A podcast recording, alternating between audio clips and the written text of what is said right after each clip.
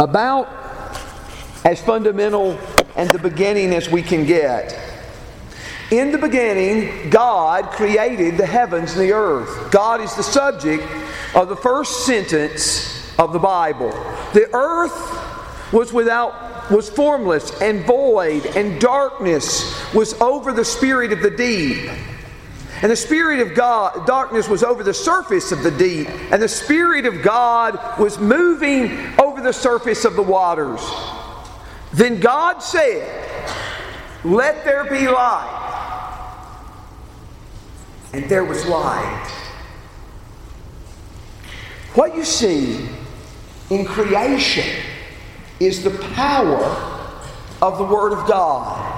I apologize for not getting this song to John. Something tells me he probably would know how to lead it. Uh, but I changed the title in my mind at the last moment. Give me the Bible. The point we're stressing right now is the power of God's Word. And the all powerful Creator spoke our world into existence. He spoke it into existence. When He speaks, things happen. In 1 3, God says, Let there be light, and instantly there is light. This pattern continues throughout this chapter. The text tells us in verse 6 God said, Let there be an expanse in the midst of the waters, and let it separate the waters from the waters. And God made the expanse and separated the waters which were below the expanse from the waters which were above the expanse. And it was so. God speaks it, and it happens.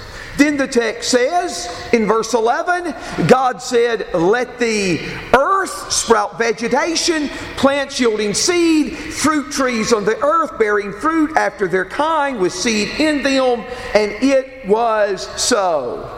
So, over and over, we see that God speaks things into existence.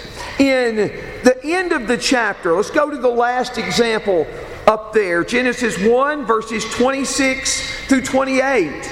Then God said, Let us make man in our image, according to our likeness, and let them rule over the fish of the sea, and over the birds of the sky, and over the cattle, and over all the earth, and over every creeping thing that creeps on the earth. God created man in his own image. In the image of God, he created him, male and female. And God blessed them and said to them, Be fruitful and multiply and fill the earth and subdue it. Rule over the fish of the sea, over the birds of the sky, over every living thing that moves on the earth. Just trying to ponder what this passage tells us about the power of God speaking. When God speaks, things happen. Look, if you will, in Psalm 33. Verses 6 through 9 of Psalm 33 focus on this act of creation.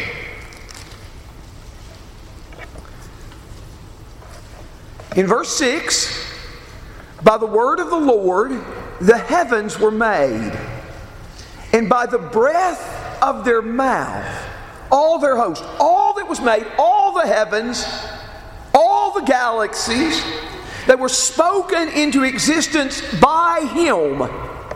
By the Word of God, the heavens were made. By the breath of his mouth, all their hosts. Now, verse 7 talks about how the waters gathered up as a heap. Verse 8 calls on all the earth to fear him and to stand in awe of God. For verse 9, he spoke and it was done. He commanded and it stood fast. Now, I give these facts that I'm about to give somewhat regularly.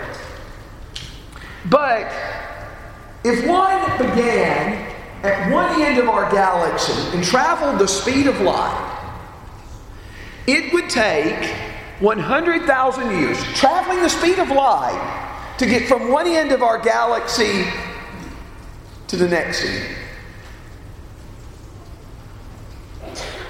The distance between us and the next neighboring galaxy is more than that.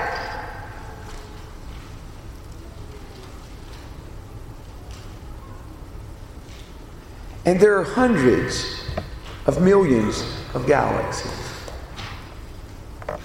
And God spoke them all into existence.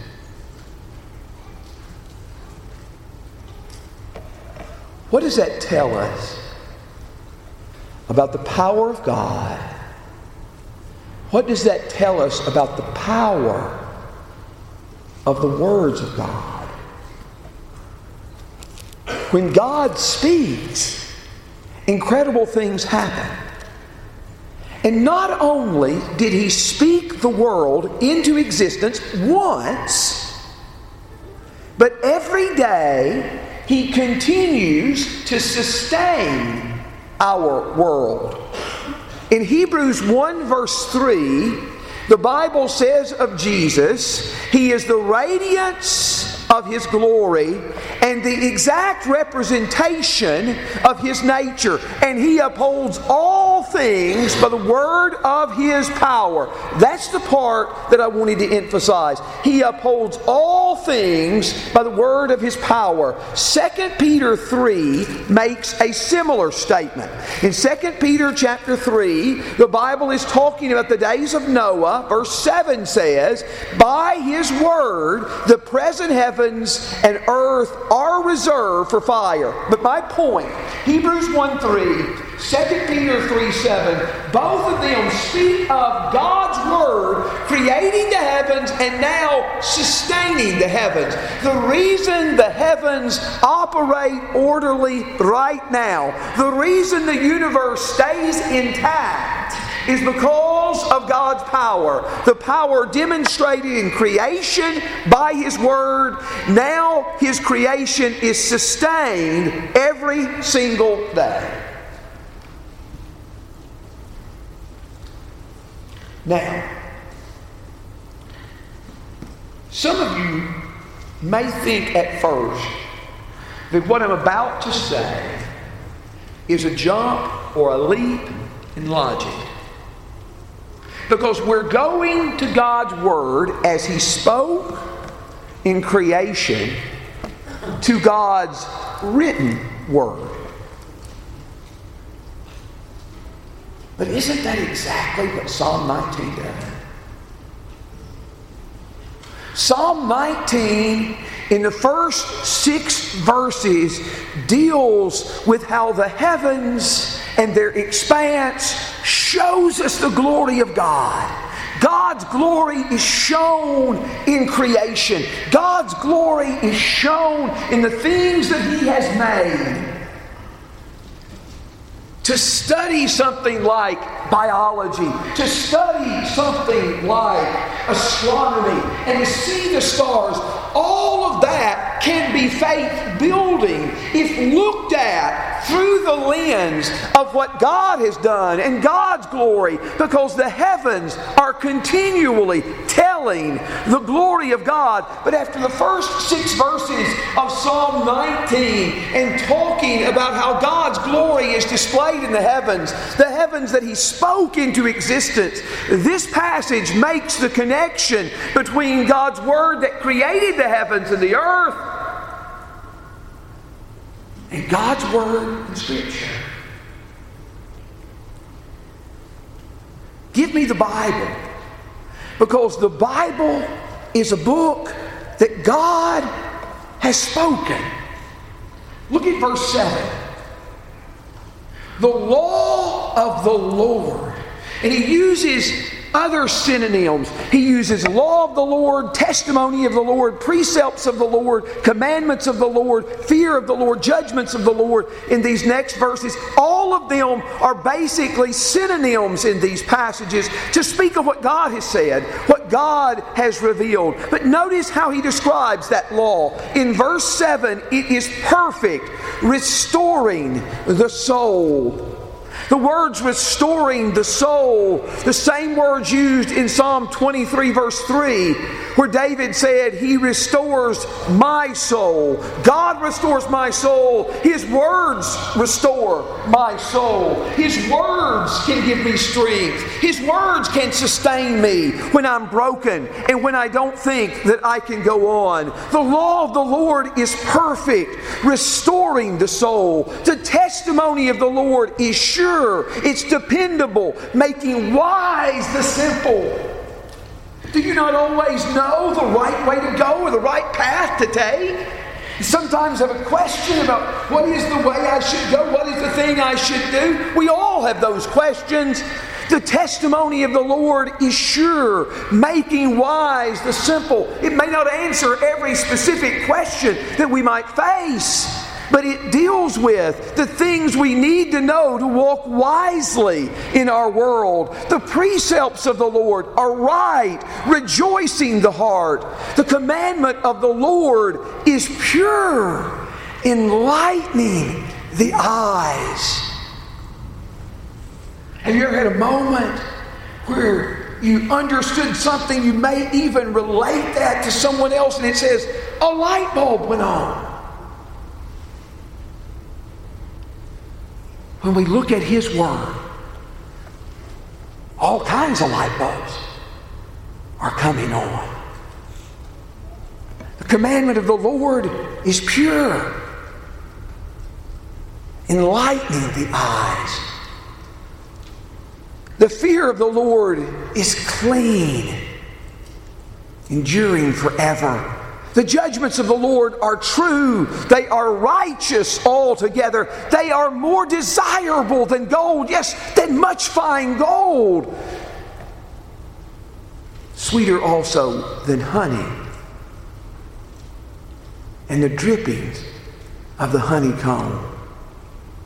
People desire money, riches, wealth. They desire food and pleasant food, sweet things like honey. Whatever you want to use as a comparison, nothing compares to this word. It can make us wise. It can rejoice our heart. It can enlighten our eyes. It can restore our soul. The same God who spoke at creation has spoken through His Word. And He has made us, and He knows us. And He knows what words can move those whose heart is His. In 2 Corinthians 4, Paul referred to creation in verse 6. For God, who said, Light shall shine out of darkness. He's referring back to Genesis 1 3. He's referring back to when God said, Let there be light, and there was light. When God spoke, something happened. But, but look at how this is used in context. In verse 5, Paul said, We do not preach ourselves, but Christ Jesus as Lord, and ourselves as your bondservants for Jesus' sake. For God, who said, Light shall come out of darkness, is the one who has shown in our hearts to give the light of the knowledge of the glory of God in the face of Christ. The same God who spoke, and what was darkness becomes light. Let there be light, has presented Jesus as the light of the world. And we can have light through Him. the same God who spoke and things happen, speaks, and changes can be made in our life. Are you weak spiritually? You need revival. You're broken. You need hope. You're discouragement, discouraged and you need building up.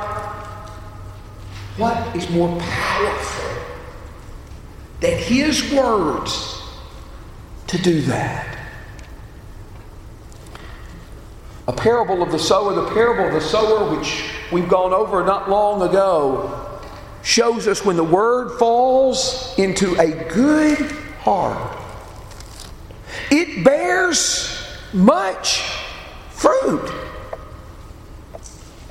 And it may produce and reproduce 30, 60, 100 times. The more time that we spend with it, the more we reflect on it, the more it can bear fruit in our lives. Now, I want to relate basically three accounts here to say something about the Word. Open your Bibles first to Joshua 6.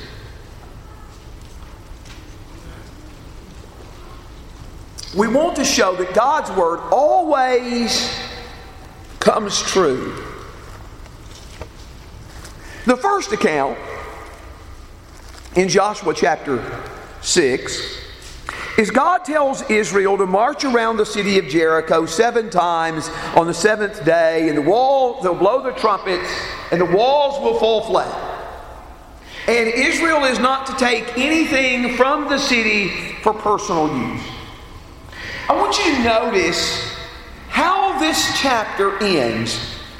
In Joshua 6, verses 26 and 27, Joshua made them take an oath at that time, saying, Cursed before the Lord is the man who rises up and builds this city Jericho. With the loss of his firstborn, he shall lay its foundation. With the loss of his youngest son, he shall set up its gate. So the Lord was with Joshua, and his fame spread in all that land. So Joshua pronounces a curse. I think we're going to see later that this is not just Joshua's curse. This is Joshua as a prophet speaking the word of the Lord. Cursed before the Lord is the man who rebuilds Jericho. Now, let me go ahead and tell you this that you're going to see all through the Old Testament references to Jericho. But what you don't see in those references is that the fact that they're trying to rebuild the city. You don't see that. He's not saying you can't go through the ruins or you can't live among the ruins, but cursed is the one who rises and builds this city, Jericho. There doesn't seem like there was an effort to rebuild the city until the time of a king of Israel named Ahab. You remember Ahab and his nice wife Jezebel. The text tells us in 1 Kings 6, verse 34, in his days, Hiel the Bethelite built Jericho. And he laid its foundations with the loss of Abiram, his firstborn, and set up its gates with the loss of his youngest son, Segub according to the word of the Lord, which he spoke by Joshua the son of Nun. Now, if I'm correct in dating the events of Joshua, the book of Joshua, to around 1400 BC, I'm pretty certain to be correct in dating Ahab the way I am, because chronology can be more established by then. But we have over 500 years since the curse was uttered. Now I want you to think about this. Think about this. I admit, fictional conversation. But someone may have asked Hiel, well, how about you're going to rebuild Jericho? How about that curse? Joshua, man. Oh, that was a long time ago. A long time. God's word always comes true, regardless of how long ago it was spoken. Some dismiss the Bible, some particularly dismiss the Bible in the type things we discussed this morning. Because that was a long time ago. Why be guided by a book that goes back 3,000 years? Because it is a book that ultimately owes its origin to the God who made us. And He is communicating to us not the culture of ancient, just the culture of ancient Israel, or just the culture of the New Testament world, but he is relating his eternal revelations in the midst of those worlds. God's word comes true regardless of how long ago it was spoken.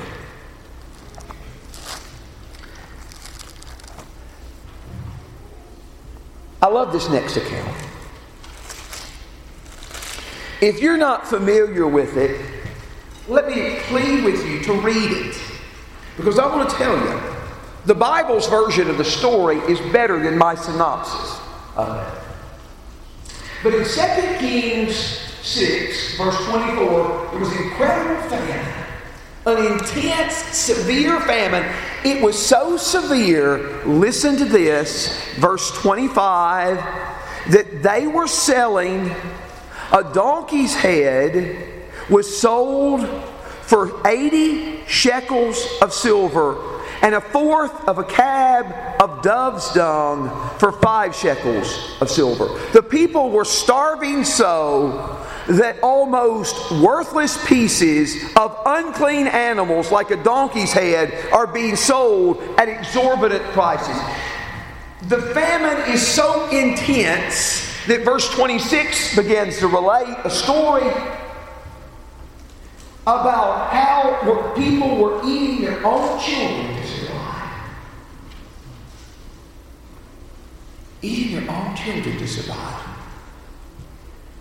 To shorten this down, the king, who is not specifically named, the king of Israel blames God and blame, blames Elisha and threatens that he's going to kill Elisha. He sends messengers to the house where Elisha is. Elisha is waiting at the house with some elders. He tells them when the soldier comes, he said, You hold the door shut because the king is coming right behind him. And then when he gets here, we will let him in. And when he comes in, they said, This famine is from the Lord. Why should we wait for the Lord any longer? And Elisha says, This is what the Lord says. About this time tomorrow, a measure of fine flour we sold for a shekel, and two measures of barley for a shekel in the gate of Samaria. The man on whose arm the king leaned, the servant of the king, said, If the Lord should open the windows of heaven, how could this be? And he said, It will happen. It will happen. But because you haven't believed the word of the Lord, you won't experience the blessings of it. In the meantime, we see a story that looks like another story breaking out. But it's all going to be pulled back together. There are four lepers who are starving to death outside the city of Samaria. Samaria lepers had to live beside themselves. They had to cry unclean when anyone comes close. They said, We're starving to death. There's nothing to eat. If we go to the city of Samaria, the famine is there. We're not going to be any better off. Let's go to the Arameans and, and let's surrender to them. And if they kill us, we're going to die anyway. But maybe they'll show mercy on us and we'll live. And so they went over to the camp of the Arameans, and I don't know what you did to surrender in those days. I don't know if you hold, held your hands up. I don't know if you waved a white flag. But whatever they come running into the camp, screaming! I surrender!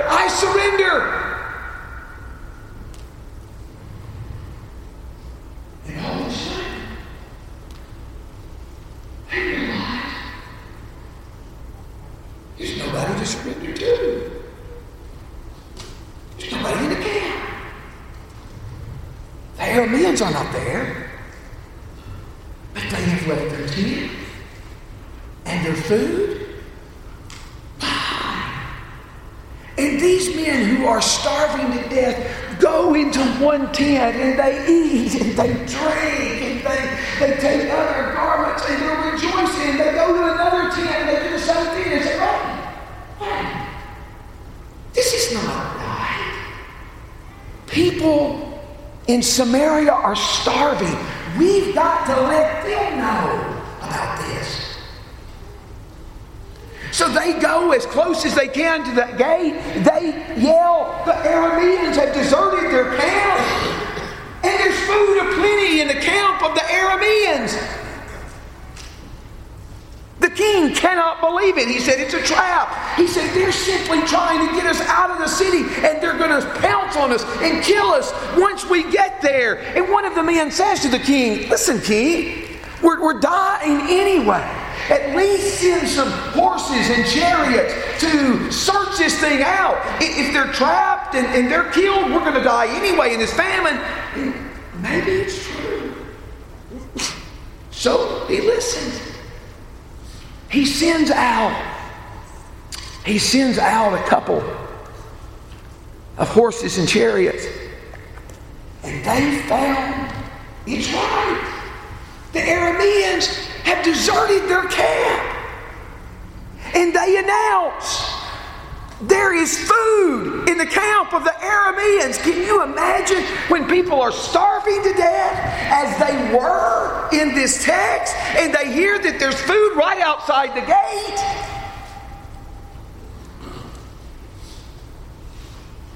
I can imagine there was a lot of pushing and shoving, but there was only one fatality. You know who it was? The man who said, if the Lord should open the windows of heaven, how can this be? And the Bible tells us, the Bible says that in the gate of Samaria, two measures of barley were sold for a shekel, and a measure of fine flour for a shekel, regardless of how unlikely it seems God's word always comes true.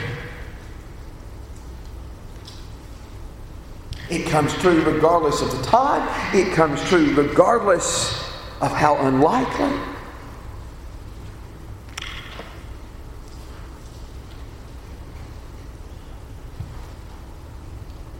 And final story. Back to Ahab. Ahab says to Jehoshaphat, Ramoth Gilead belongs to us, and we're not doing anything to take it from the Arameans. He says to Jehoshaphat, You come with me. Jehoshaphat says, I'll go, but says, Can we inquire of the Lord? They inquire of the Lord, and there are 400 prophets that tell Ahab exactly what he wants to hear. Go up, go up, the Lord will give it into your hand. Jehoshaphat is suspicious. And Jehoshaphat said, Is there another prophet of the Lord here that we can inquire of him? And Ahab says, There's Micaiah, the son of Imlah, but I hate him because he always says bad things about me, never says anything good. So Micaiah is called before King Ahab. He is pressured to give the answer Ahab wants, but he says, I saw all Israel like sheep without a shepherd. It's verse 17 and 18. Ahab turns to Jehoshaphat and says, I told you he always says bad things about me, never good things. He knew what that meant. We know what that means. It means Ahab was going to die. before Ahab goes out to battle, he says, I want you to put Micaiah in prison and feed him with bread and water until I come back. And Micaiah says, If you come back at all, the Lord is not spoken by me.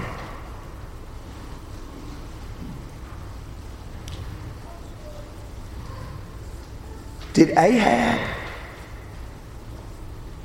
believe those words? It's interesting how he tries to protect himself. The king, the prophet has told him, You, O king, are going to die. Well, what he does is he disguises himself going into battle.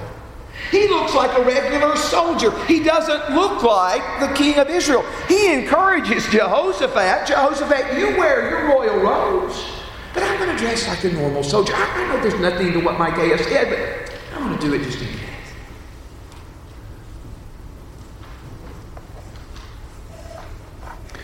The king of Aram, in the meantime, has said, Don't you fight with anyone, whether small or great, except the king of Israel. And so all of them see Jehoshaphat dressed up. And when they see Jehoshaphat dressed up, they all run after him, thinking he is the king of Israel. But Jehoshaphat cried out. Chronicles shows us he, he prayed to God, and God delivered Jehoshaphat. God delivered Jehoshaphat. But I'll tell you what happened to Ahab. There was a soldier who wasn't shooting at anything in particular. He just drew his bow and shot his arrow, and it flung into the air. And of all the places that it could have hit, it comes down and hits Ahab, the king of Israel, the one who's dressed like a normal soldier, the one who doesn't look like a king. It comes down and hits him, and he dies according to the word of the Lord. God's word comes true regardless of how much time passes. God's word comes true regardless of how unlikely. And God's word comes true regardless of what we do to try to ensure that it will not happen. God's word always is fulfilled.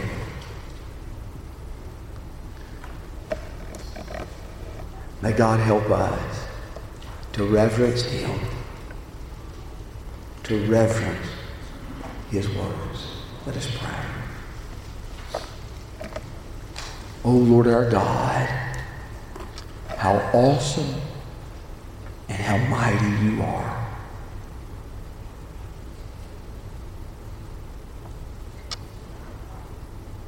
In the same power that spoke our worlds into existence, you have also spoken in Scripture. May we love you. May we love the words you have revealed to us. May we let them shape our lives, for we know you have power to build us up to shape us and to mold us into what we should be. To you, O oh God, be all the glory. In Jesus' name, amen. We do thank all you visitors who are with us. Thank you for your presence. God bless you all.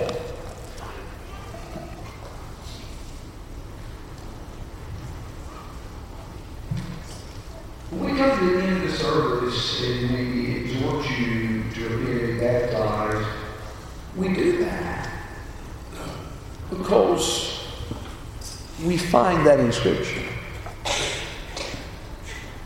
And God's Word was able to save those who did that 2,000 years ago. And we believe it can you as well.